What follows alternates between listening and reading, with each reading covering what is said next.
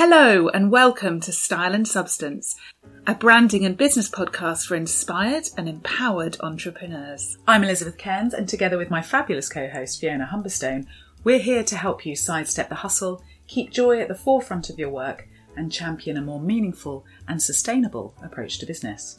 We'll talk about everything from purpose to productivity, From colour psychology to creativity, where to start and how to keep going, how to stay inspired, empowered. and more importantly, sane in the process.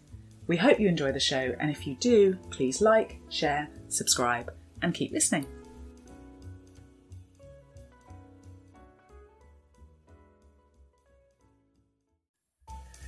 Hello, hello, and welcome back. Today, we have decided we're going to dig into feedback. Yes.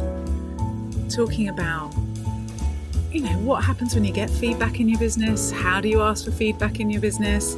How do you navigate feedback without it absolutely crushing you when you get it?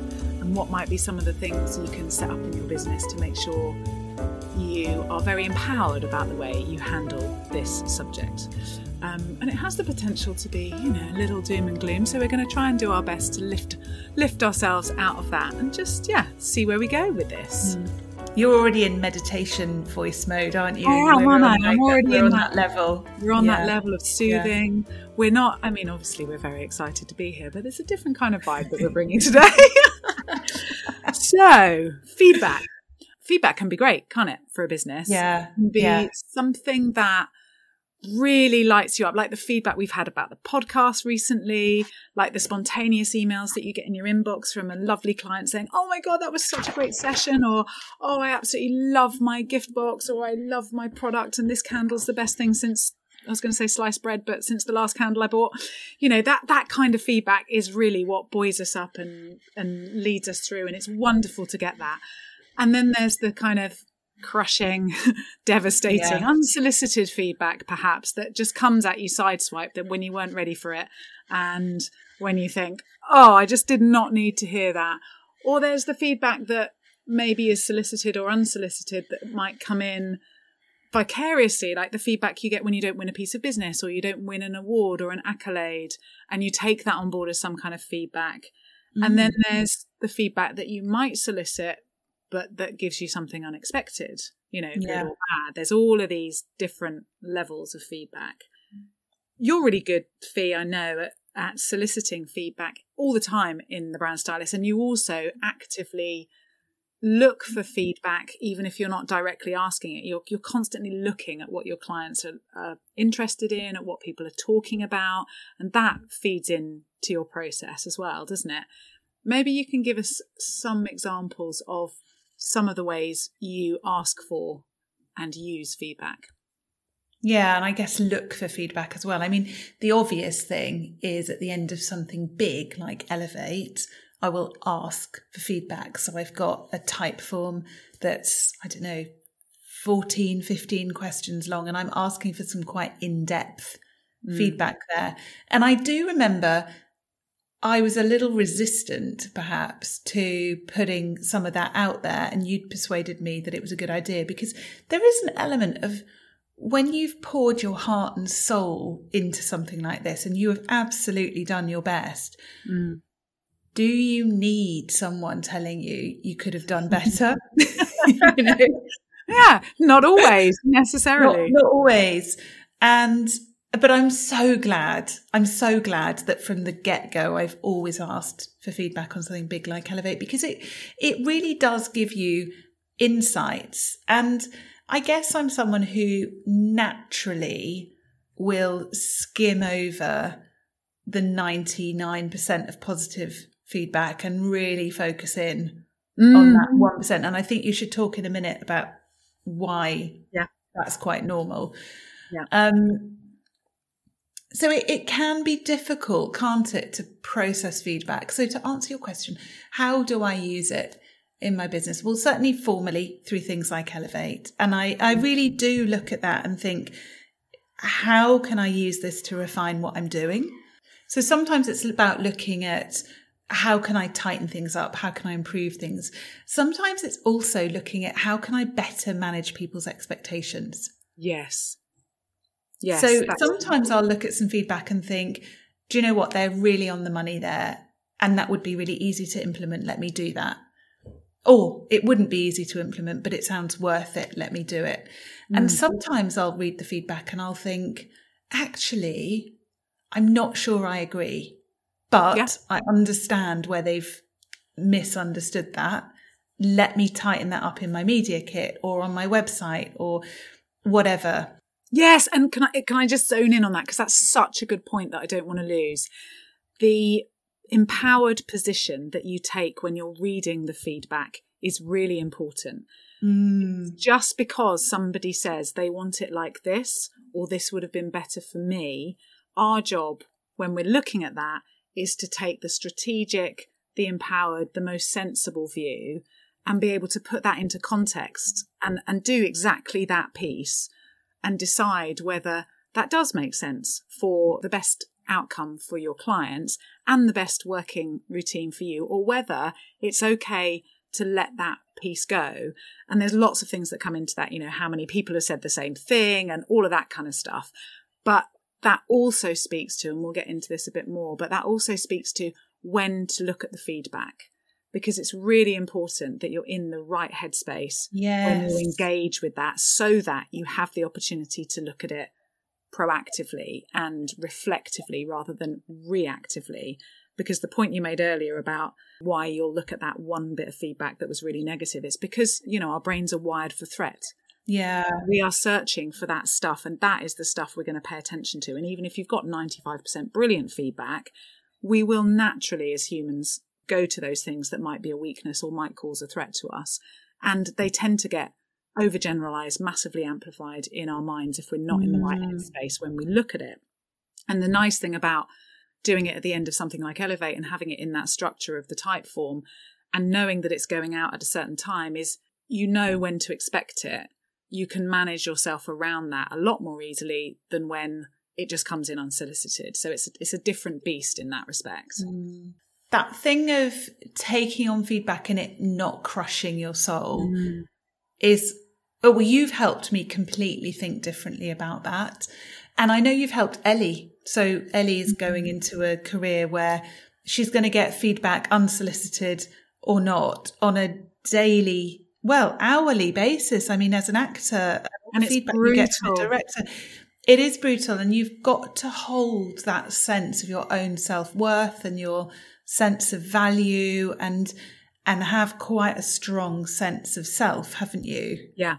Yeah, and I think part of that is is in exactly what you said earlier about, you know, when you've done something and you know you've done your best, that is the greatest protection against being sabotaged unwittingly yeah. by feedback that you can do is don't hold back on giving it your all. Don't hold back on really showing up and delivering as well as you possibly can because that creates a safety net for you.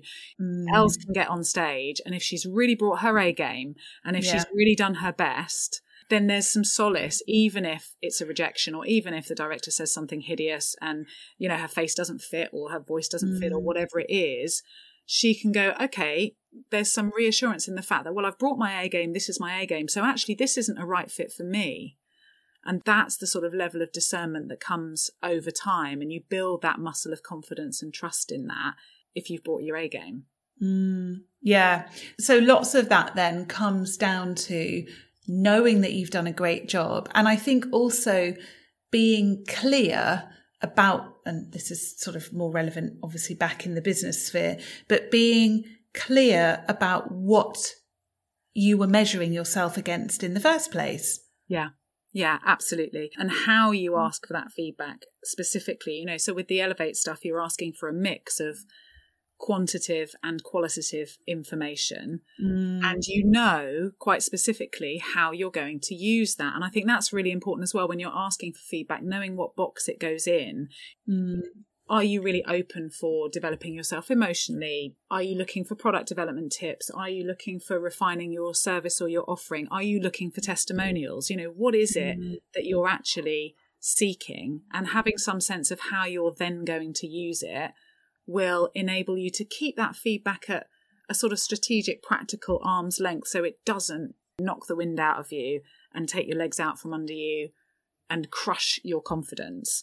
Mm. And there will be times when, if you're feeling at a low ebb in your business and you think you're not serving your clients well, it's probably not the best time to go out and openly solicit feedback because you know you're going to get send out a hundred questionnaires. Send out a hundred questionnaires.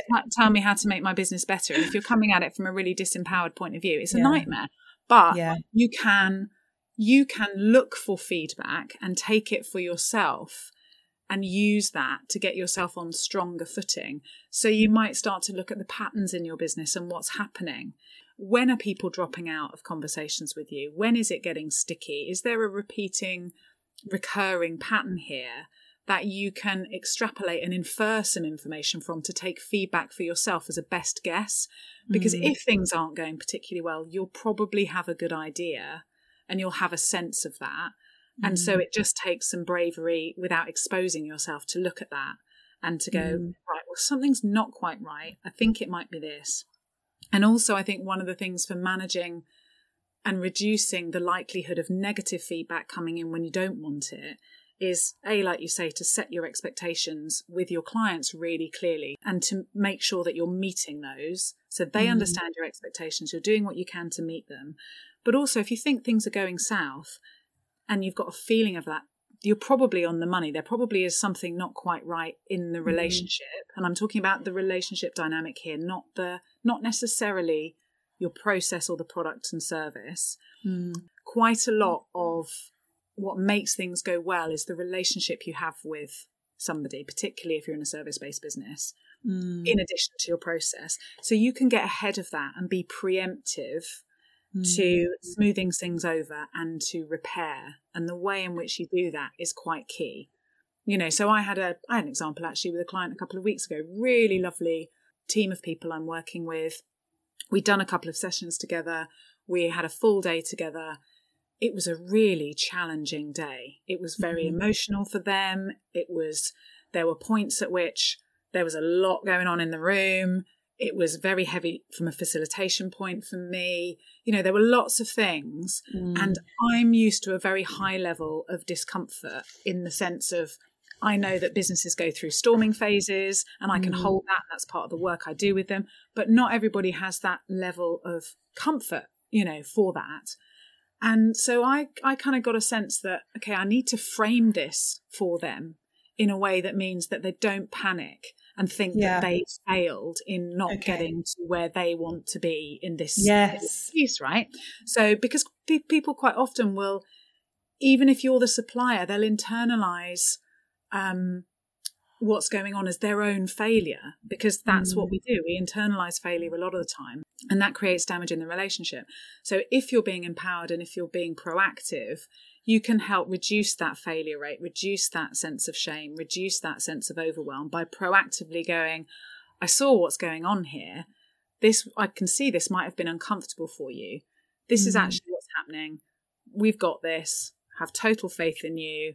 This is our way forward and sometimes just allaying some of those fears for people can can do a lot for mitigating against and you know terrible feedback at the end but also open up a space for you know more honesty more openness more um they and they get a sense that you're really bought into it being really good for them which is important mm.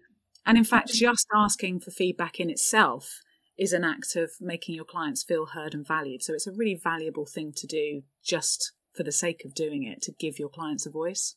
Mm. I can see how powerful that would be in the room, particularly with you being very confident in your own abilities and being in a good place yourself. I'm just thinking about mm. some experiences maybe that I've had with suppliers over the last, say, six months where maybe designs haven't quite hit the mark mm.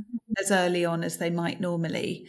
And I'm wondering if that same approach would work there. I'm not I'm not certain whether it would. It might be worth thinking about. So, you know, if a if a client comes back and they're quite lukewarm because the design that the designer's created hasn't connected, mm.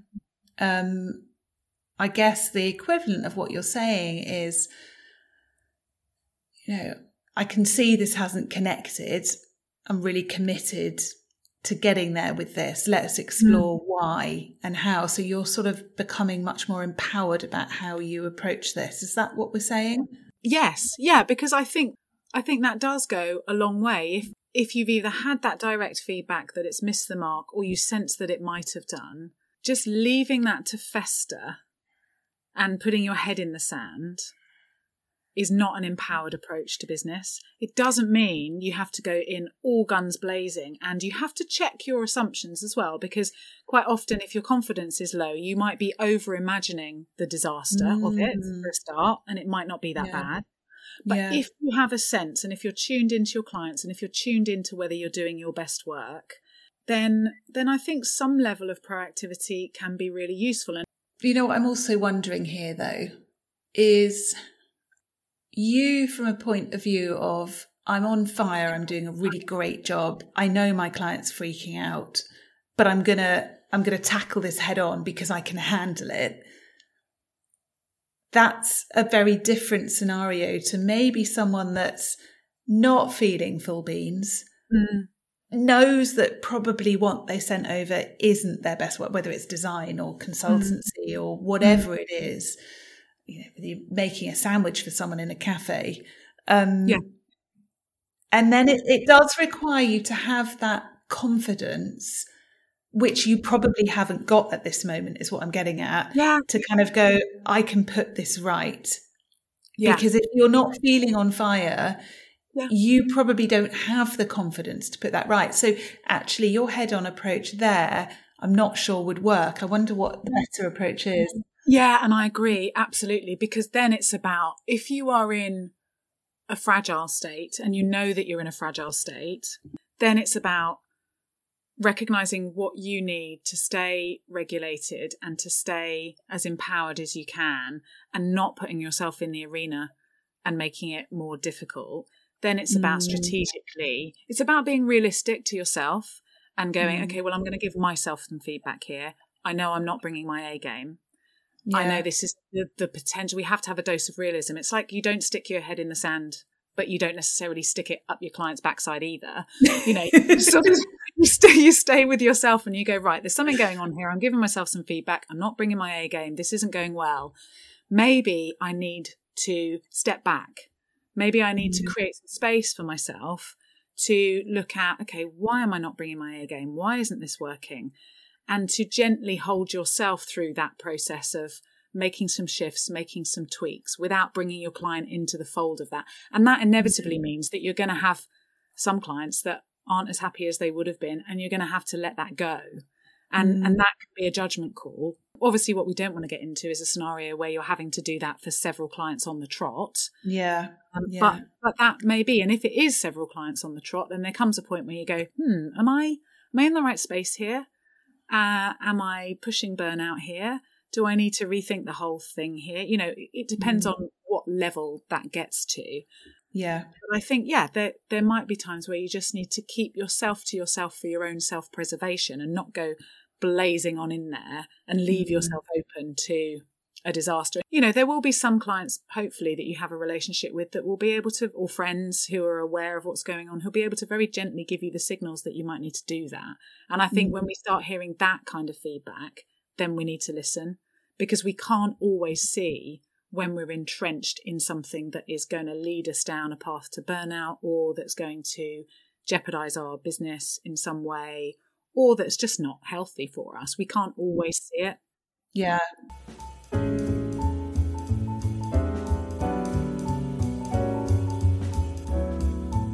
There's no failure, there's only feedback. If you take feedback as failure, then mm. it it takes the legs out from under you and means that you're not actually then able to proactively solve the problem. If you just take mm. feedback as feedback and you go, oh, great, this is information. This gives me an opportunity to really look after my clients, to nurture them, to make things right, to, to learn and to do things differently next time. The attitude of empowerment, autonomy, and proactivity you get from just that head shift is really, really powerful. Mm. And in the mm. same way as when you or I are running workshops, we'll get casual feedback as we go. You know, we were talking about yeah. this before we went live, weren't we? If you're running at one of your colour workshops, you'll talk to people at lunchtime and just get a sense, you know, where are you at? How are you finding it? I, will just look at their body language, their faces. Yeah, exactly. Just, are they? Do they look like they're enjoying themselves? Are they?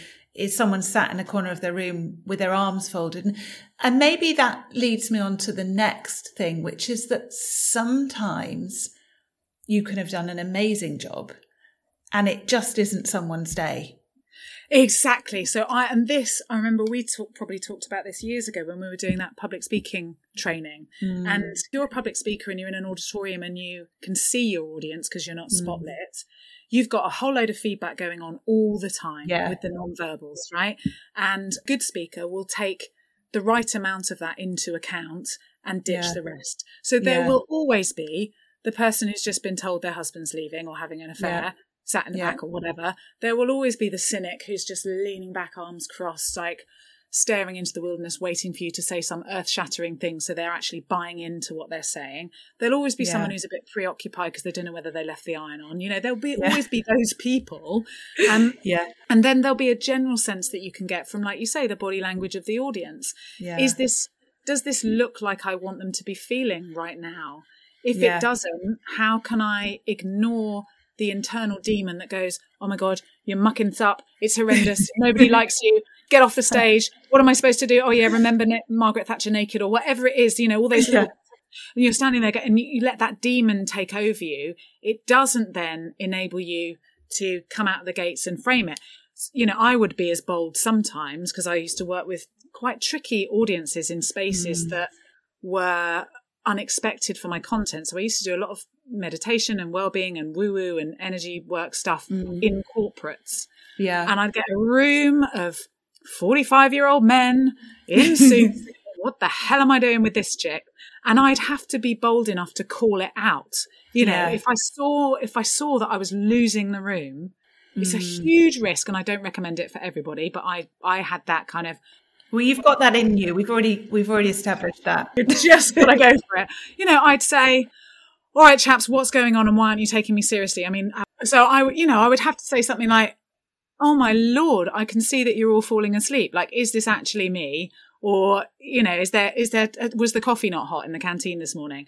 And just yeah. by calling that out, yeah. It would sort of show people that, oh, I wasn't just some idiot to be messed with. You know, maybe she's got something to say. And sometimes it didn't. Sometimes it tanked horrendously and it was horrendous. Mm. But then what I would do with that feedback afterwards was I would go, okay, do I really want to be giving keynote speeches to tech entrepreneurs uh, who've got loads of money and aren't really interested in what I'm going to say? Mm. You know, and if I'd done loads and loads and loads of those and kept getting that consistent, like nobody's switching on in the room, mm. that should tell me that I'm in the wrong place with the wrong audience. But I don't yeah. have to take that personally. That's just learning. So that is the key thing, isn't it? Because when we opened this, we were talking about how amazing it feels to get positive, unsolicited feedback. Mm. And I guess the thing, the question that I've always struggled with is if I'm going to let the good feedback make me feel good, then what right do I have to just shrug off the negative stuff? Surely I've got to take both of those on board with equal weight. Yes. And it makes commercial sense to do that. And the equal weight is to um, take it and use it proactively for the good of your business and the good of your clients. It's not about equal weight of beating yourself over mm. the head because you're so awful. So how do we do that? How do you let the good stuff affect you positively personally? Because that's that's what it's doing. I mean, really, when I'm getting positive feedback, I'm not really changing much about my business apart from maybe updating something on the website. Yeah. Yeah. Well, I think there's several ways to do it. I think firstly, I'm not advocating the approach where you take the negative feedback and you just don't let it hit you emotionally because mm. it will. And if you don't actually allow yourself to process that a little bit, you won't really be able to synergize it into something worthwhile. So mm. when something hits and it doesn't feel good, it's okay not to feel good, right? It's yeah. okay to go, oh God, actually, mm, I really failed on that one. I, I, they saw right through me, or I feel really vulnerable. I feel really exposed. I feel like an imposter it's absolutely okay and also I would say essential to allow yourself to feel that mm. in that moment and to let it move through you. The point is, is we do not want to get stuck in it. Yeah. And the ways we can not get stuck in it is to firstly pick your time to review your feedback at a time when you're more likely to be able to be more resilient. Do it in company with someone who can help reframe it or support you with it if you need to. Allow yourself to feel the feelings of it and then consciously give yourself a cutoff point where you go, okay, I've wallowed for long enough now. yeah. Uh, I'm going to do something about this. And wallowing will take different lengths of time. You know, okay. if anyone's still wallowing after a week too long, um, but you know, for for diff- you know, in, in terms yeah. of business, for different things, you can wallow about your marriage breaking up for a bit little longer than a week. But yeah. it's so you know, allow yourself consciously that time frame, and then go right. Okay, I'm ready to look at this, and then it's about putting it in context. Did I have the power to change this? Do I have the power to change this now? Do I want to? How can I? What's the benefit of that to me and my client? And what's yeah. the cost? What's the cost if I don't change this? So you're mm looking at all of that in context, and then you're making your decision, and you make those changes, you know, respectively. And then, is there anything I can do to repair?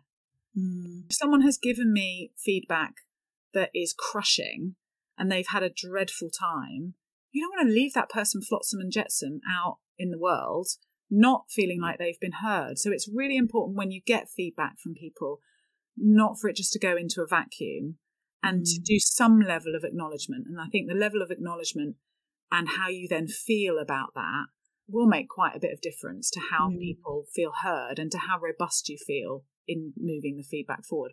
Some of it, if it's, you know, some feedback unsolicited particularly, is trolling. Don't feed the trolls, just move mm. on. Yeah. You know, but I think we're not probably not talking about that stuff. But if we are, we get trolled on social media inadvertently all of the time. Mm. There are people out there who don't have much better to do than to tear the sisters down, and we're not really interested in those guys. And we yeah. don't need to feed those trolls. That doesn't mean it doesn't hurt. And we need to protect ourselves a little bit, maybe by screening ourselves off from some of that noise, or just just not looking. You know, I know. But I think we're really talking probably about constructive but painful feedback rather yeah. than trolling, aren't they? And I think yeah. one of the things I found quite helpful in that sort of thing in the past is to say to people, thank you so much for your email. I hear you. Yeah. I'm going to take some time to process this and I'll come back to you. You yeah. know, sometimes I'll just respond. Yeah. Having taken some deep breaths and maybe gone for a walk and processing it. But sometimes it's just it, people can get really wound up if you yeah. leave it a week. Exactly. Or even three days. You really yeah. need to come back in some way, shape, or form, I think, within some hours. Yeah, fairly quickly if you can, particularly if it's very negative feedback. Yeah. But there's one caveat to that. Do not knee jerk into a response if you're really unregulated. Yes. Yeah, I mean that's why I'm saying a, a sort of a holding response, which yeah. just says, "Yeah, I'm going to give this some thought and then I'll come back to you. Even the holding response of engaging in a communication with somebody, if you're traumatized and triggered, like literally, what I'm talking about nervous system triggering here. So if mm. you're in a mm. state where you're on the brink of tears or you're shaky or you're agitated can't or you're see. angry or you can't, yeah, exactly, then you're likely to be triggered. So you need to take five or 10 minutes, it's not a big deal, to re-regulate your nervous system even before you send that holding email because mm. the energy behind what you send will be very different mm. and also you don't have to promise to get back to them so manage your own mm. boundaries mm. and expectations so it's great if you can i'll come back to you when i can but also then that's something that might be sitting over you and if you're it's fine for you because you're very often in that really resilient space and you want to do due diligence but if you've been battered from all corners and you just want to say, Thank you, I hear you, I'm really working on, on this stuff, that could be where you leave it. You don't have mm. to open yourself up to further conversation if you don't want to, mm. because we have control over how much we let in to our bubble of confidence and our mm. bubble of security. And we're not always ready to be punched in the gut over and over and over again. Yeah. And also, I think leading on from that, if we just take a minute to explore why people give feedback. Mm. Often the process of giving feedback is as traumatic for the person giving the feedback as it is for the person receiving it. Yes. So we don't tend to give it lightly. Mm. So that Yes. just might be worth thinking about in terms of reframing how you look at this. Mm. Because, most people aren't out to ruin your day. well, they're probably frustrated actually that that that here is some fairly simple ways that this could have worked better. Yeah. And I'm thinking actually about some examples that we've had over our time. You know, probably quite a few examples where we have had to give really tricky feedback to people or open mm-hmm. up really difficult conversations Yeah. with people about all sorts of things. Everything from, you know, in the early days of when How to Style Your Brand came out, people flipping the content. Yeah. We had to have some really difficult conversations around that. And mm. the way that we approached those conversations made all the difference. Yeah. And nine times out of ten, what we found was not this whole raft of people that were really mercenary and wanted to steal your stuff. It was Yeah. people who had got into a space that was inadvertent and unexpected. And, and actually, they were all raving fans. And thank God we approached it the way that we did with Yeah. kindness and understanding and human to human. Mm. Because I think it's that fundamental thing of, you know, there are a few narcissists out there and there are a few people who are really wounded and just want to do a load of damage. But the vast majority of people are just want things to be easy and want things to be smooth. And if someone has summoned up the courage to give you spontaneous, unsolicited feedback, it's because they care and they want to sort something Yeah. out. And Yeah. if you start with that mindset and that understanding in mind, you're already in a much more empowered position. Mm.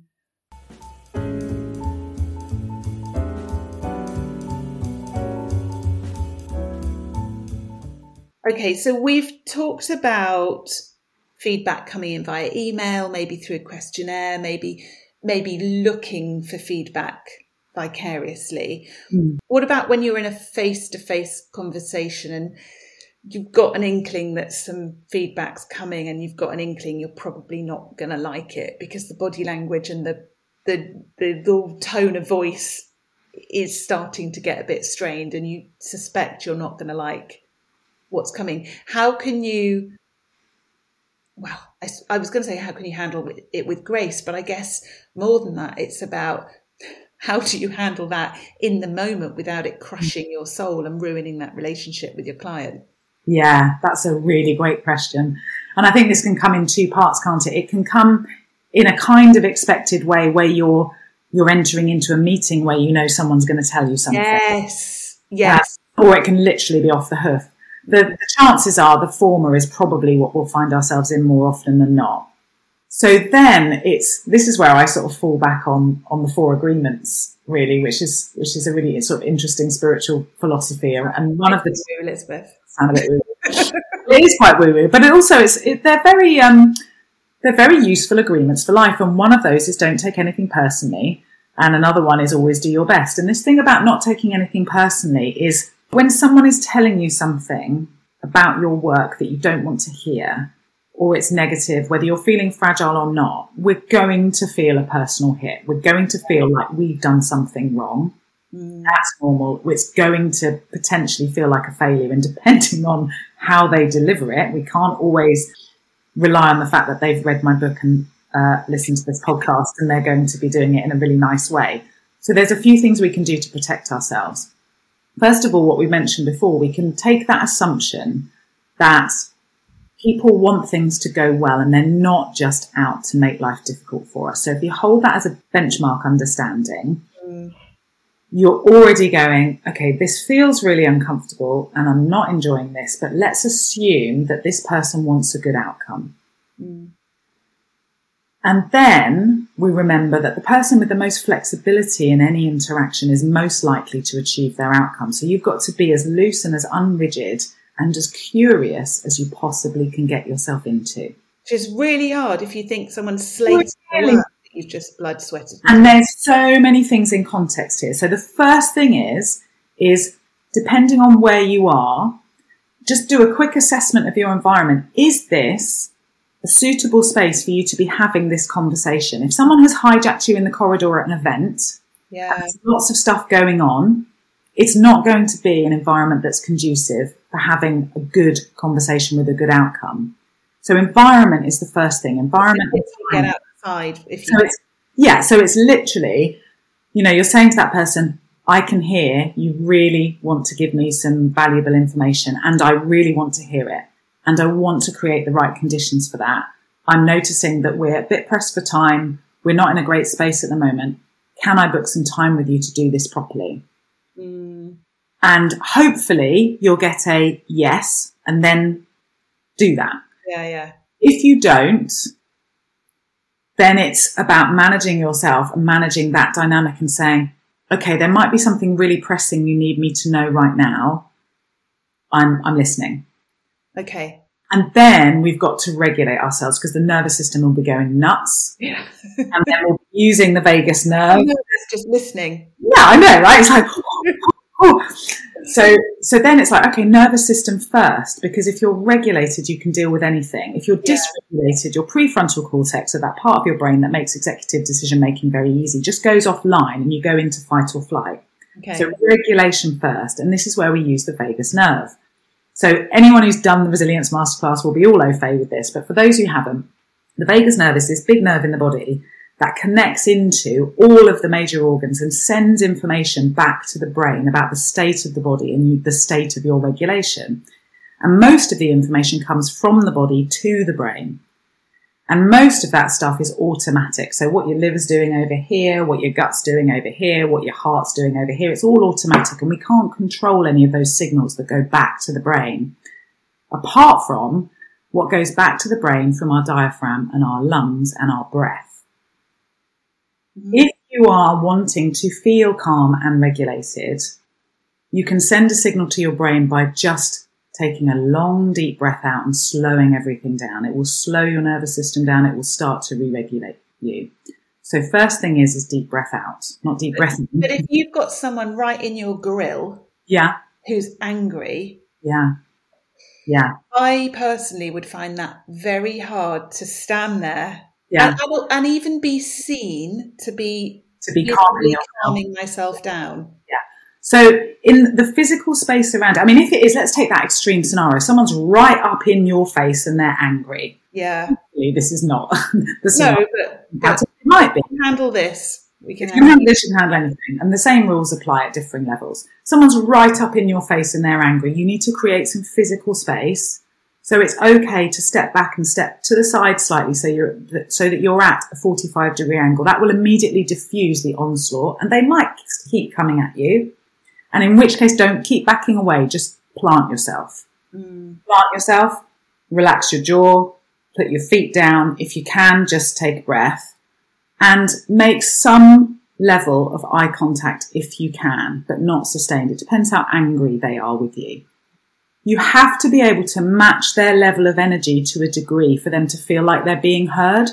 Mm. So if they're all agitated and you're super, super calm, it's going to really wind them up. Just haven't they haven't got the message through? They haven't got the message across. Like you haven't heard them. It looks like you haven't heard it. Looks like you're not interested. It looks like you're just floating above it all. So yeah. you don't have to match the content of what they're saying, and you don't have to match the volume of their voice, for example. But you do have to find some way to match the energy. Because you're saying this is really important to them. This is really important to them. Then, yeah, it's like it hasn't really exactly. landed. So it might be that I mean you can't see me gesturing at the moment, but it might be that as they're speaking rapidly and furiously, because they probably will be if they're agitated, you're nodding rapidly and furiously. Yeah, so you're yeah. nodding along with them and you're going, I'm hearing that. Yeah, yeah. And, and you're letting them speak. Yeah.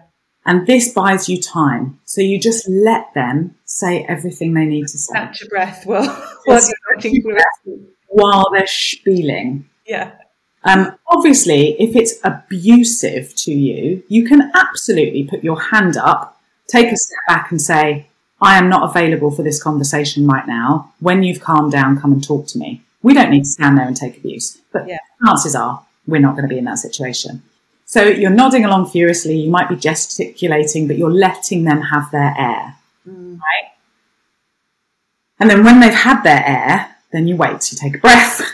Yeah. okay. If you if it makes sense to you and you're resourced enough, you can start going into that empathetic piece of saying, "What I think I'm hearing you say is this. Mm. Is that right?" Yeah. So repeating back to them, repeating back what they've said, checking your understanding, and you'll get a yes or a no. Yeah. And the response you're you're wanting to engage with a curious mindset and this is sort of, there's a subtle level of mastery here with sort of calming them down because you're matching their energy to start with. And then as you continue to speak, you're slowing your voice down. You're regulating your breathing more. You're slowing your gestures and you're starting to contain the energy. So you're, you're basically matching them, you're pacing them for a bit, and then you're leading them into a much calmer state. If you're able, balloon, isn't it? Almost exactly. If you're able to do that, what you don't want to do is pop the balloon. You want to just very gradually let the air out. Yeah. So if you're skilled enough to do that, then that's great. But the main rule of thumb is curiosity. I think I'm hearing this. Tell me more. You can drop all of your defenses. You can drop all of your critical thinking. You don't have to come back and defend yourself at this place, at this point, but you need to get as much information as you can so that it all makes sense to you. So it's literally just, and tell me more about that. Mm. And tell me how you think that happened, or tell me how you feel about that. Whatever, whatever you need to get as much information as possible in that situation. Mm. And that will go a long way to calming them down because it will tell them you're actually interested. Yeah, yeah. If there comes a point where you can't regulate yourself to that degree, you can literally just call it and say, I'm really struggling to hear all of this right now, but I, I genuinely am interested. Can we park it? So try to park yeah. it again. Yeah, yeah. Can we schedule a time to have a conversation or what have you? And, and so you're, you're in this sort of curious mode. A really useful question to ask because it's not always clear is what do you want? Yes. You know, what is it you want from this? You're giving me this feedback. Do you just need to air it? Yeah. You know, what do you actually need? What it, and, and then you can start to assess what's in your power or what's in theirs. Yeah. And again, you can buy yourself time. If they ask you for something, you may know instantly if it's a quick, oh yeah, I can give you that. Absolutely. Yeah. You can have a full refund or you can have this yeah, or you can blah, blah, blah. And sometimes you might not be able to, but you need to find out what they want from this. Mm. They might not know. Yeah. I think often they don't actually. Yeah. They? they? might just get into venting their spleen mm. and you're just unfortunately the person that's got that. Yeah. But it also gives them back some agency and gives them back some responsibility for the interaction. Mm. mm. So ask them what they want. You don't have to make any promises. Yeah. But just establishing that I think is really useful. And then what we said before about, excuse me, about going away and giving yourself time to think and then coming back to them in the appropriate manner, setting a time frame so that they have that expectation of when you're going to be able to get back to them and then meeting it if you want to. But that's a fairly extreme example. Mm. I think in a nutshell, it's regulation, curiosity, you know, genuine inquiry and keeping that thought in the back of your mind that we just need to work out an outcome here. Most things are solvable. Sometimes it will mean that one or other person has to put a firm boundary down. But if you continually keep exploring something from the belief that there's a solution to every problem, mm. then it doesn't become failure. It just becomes a problem to solve between yeah. you. Yeah. And you can keep that energy between you if you want to. You know, you can take on all the responsibility for it, or you can shove it all back to them, or you can keep it between you. That's a choice. Mm. So there's all of these things going on all of the time. And it's also just what I wouldn't advise doing is, you know, when you see that person coming, just running for the hills. but you can buy yourself a get out clause of going, get ahead of it. I can see you really want to talk to me about something. I really, I can't do it right now, but I do want to hear you. I'll come back to you. Yeah, that might diffuse it enough for them. Yeah, yeah. For it to go, yeah. but it might not. So I think there's all of these holding pieces and, and these get, you know, you get more practiced at this over time. You get more practice at diffusing and de-escalating things over time. Hopefully you don't have to have too much practice of that in the business in general, but take care of your nervous system first because your ability to click into that executive function and those rational questions and those thought processes that are needed are dependent on you being online, mm, you know, yeah. your whole system being online. Yeah. And then take the time after that interaction to go away and regulate again, because you will need to. Don't go barreling straight back out there. Mm. And that can take a long time. I'm just thinking about quite a stressful interaction I had recently. Nothing to do with my business, Mm. some racists that were in our village, and I went and gave some some feedback on how I felt about what they were saying. Yeah. And I didn't notice how much I was shaking. Yeah. I was shaking for hours. Yeah. Yeah. So that's a really good thing because sometimes we don't notice how dysregulated we are. Assume you've had a difficult interaction, you're going to be dysregulated, get ahead of it. And actually, the shaking thing, your body shakes naturally, sort of at a low level to try and dissipate that. Mm. So, as we said in the resilience masterclass, use the shake, stretch, soothe approach. Literally shake it out of your body really vigorously, very quickly. Yeah. And you only need to do that for about, I don't know, 30, 60, 90 seconds to dissipate that energy. That accelerates that. that would have really helped. It's very easy to forget, you know, or pick up the phone to someone you know who's a really well regulated human and you just say, This has just happened to me. And then hopefully they will say to you, Tell me about it. Shake it out. You can verbalize it. You can breathe it out. You can shout it out. You can shake it out of your body. You need to dispel the energy that you're holding in your nervous system first. And then you need to seek comfort. You need to need, seek some kind of soothing. Know, how many times have we had a difficult experience and we suddenly have that yearning to be at home in bed? It's like, I, I need to get back to my armchair now. I need, I just need to get home where it's safe or I just need to get back to my car or Yeah. call a friend or whatever. Seek safety, even if it doesn't feel like a massive thing.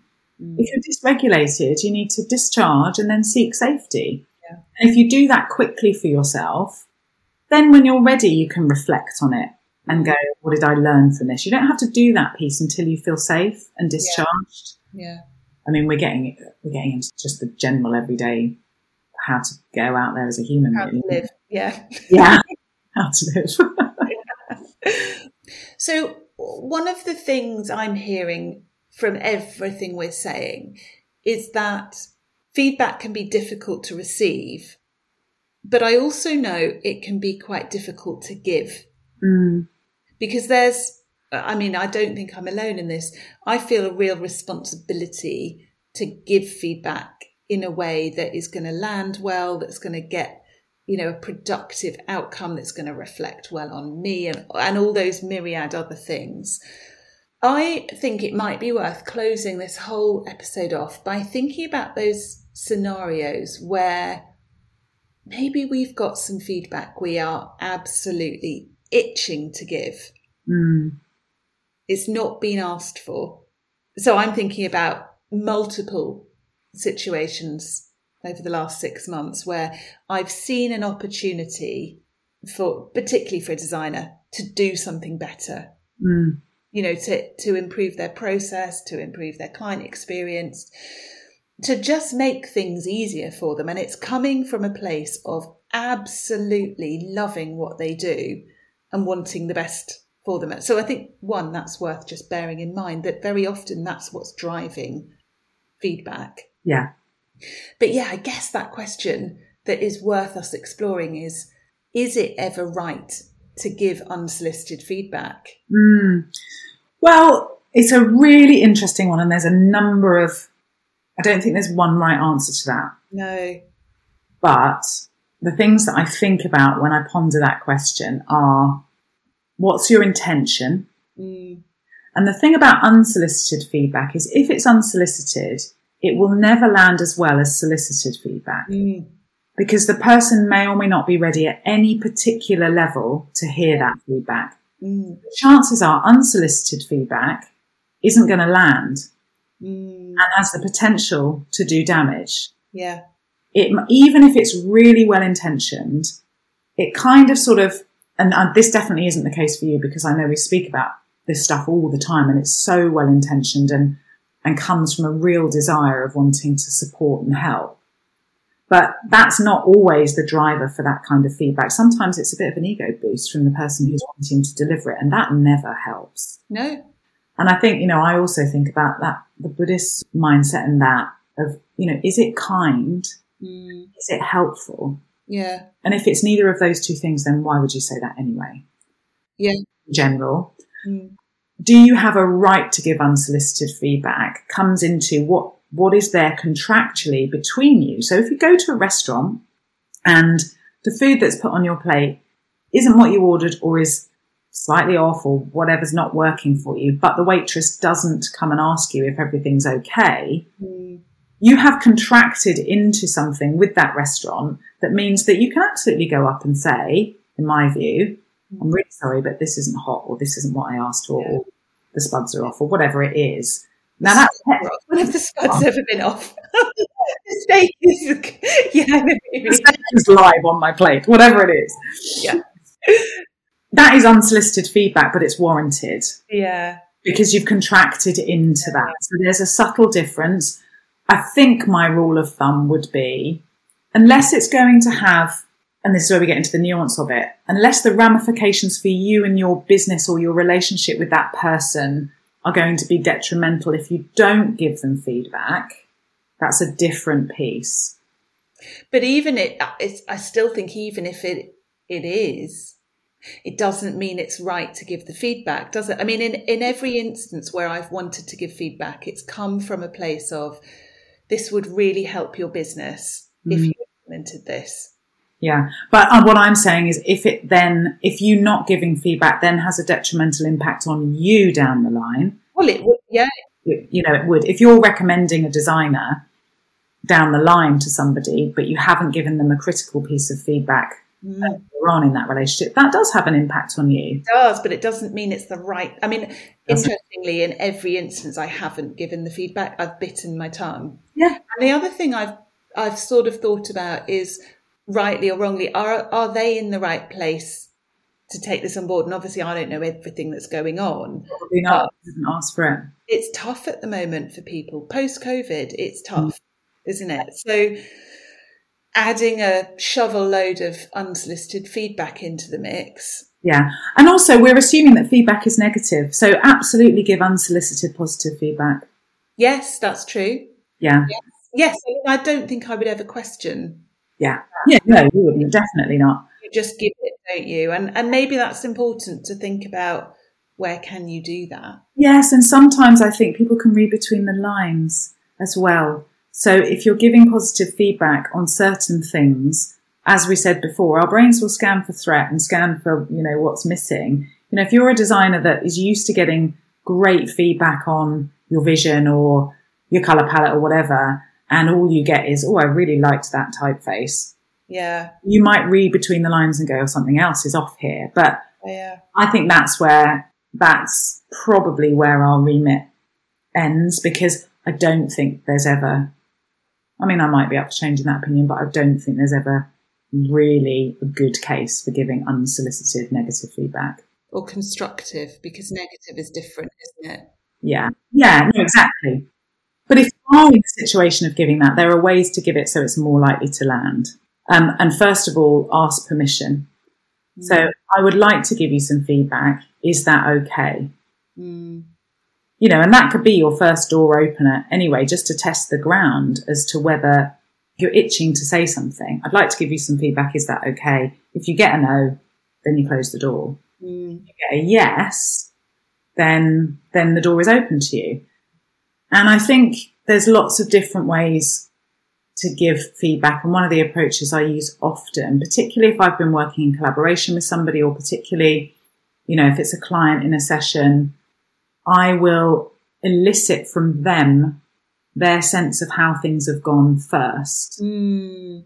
That's a much nicer way because I think if you hear, I don't know, you probably feel about it differently, but but any time I got a see me from the teacher, I would, you know, like the butterflies would go in my stomach. So even saying, "Can I give you some feedback?" can it's confronting. Yeah, it can be quite triggering for some people, can't it? Yeah. But I think you need to be very clear about the fact that that's what's happening to somebody to set the frame so that they have a bail. Yeah. But actually saying, should we have a debrief on yes. how that project went? Exactly. Why didn't I think of that six months ago? Yeah. Because that's actually, that's framing it in a much more collaborative way, constructive way, isn't it? Yeah. And, and this is one of the things that is fairly habitual not necessarily in the workplace often, but definitely in activism circles that I work in. You know, it's standard practice after an event or an action or a meeting to have a debrief, you know, to schedule that in and to go, how did this go? And the understanding is everybody's throwing their opinion into that space and then you craft something out of it that's useful to move forward. Mm. So I think on this question of, you know, how do you approach people for feedback? It could be that rather than saying, can I give you some feedback? If you also are open to receiving feedback. Yeah. Yeah. Then, you do ask that question, could we have a debrief after this project and just, just let's yeah, find yeah. out how it went for each other.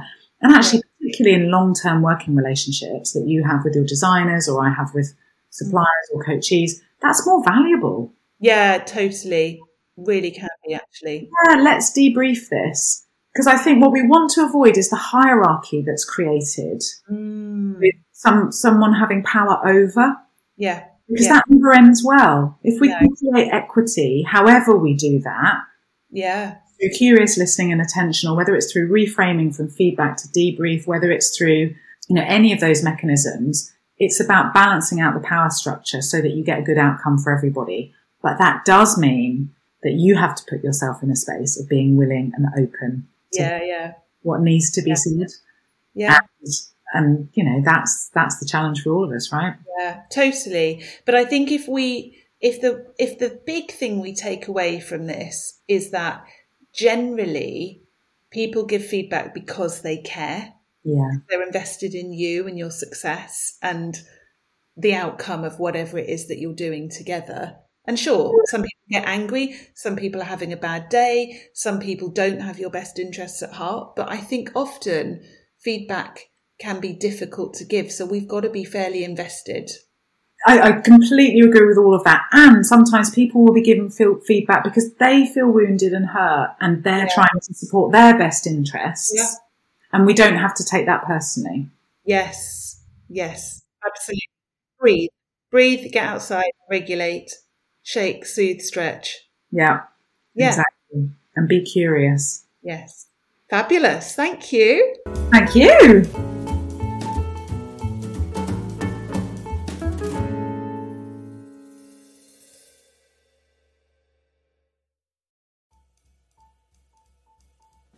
Thank you so much for tuning in to Style and Substance. We really hope you've enjoyed the show. You can find more information on everything we've talked about by heading to the show notes or by visiting our websites at thebrand-stylist.com or elizabethcairns.com. If you like what you've heard, we'd love a review. We're a brand new show and your support makes all the difference. You can like and subscribe, as well as giving us what we hope is a well deserved five star review wherever you get your podcasts. We'd love to hear what you think of the show too, so please do leave your comments, questions, or suggestions for future episodes on our blogs. Thanks for listening. Until next time. Bye.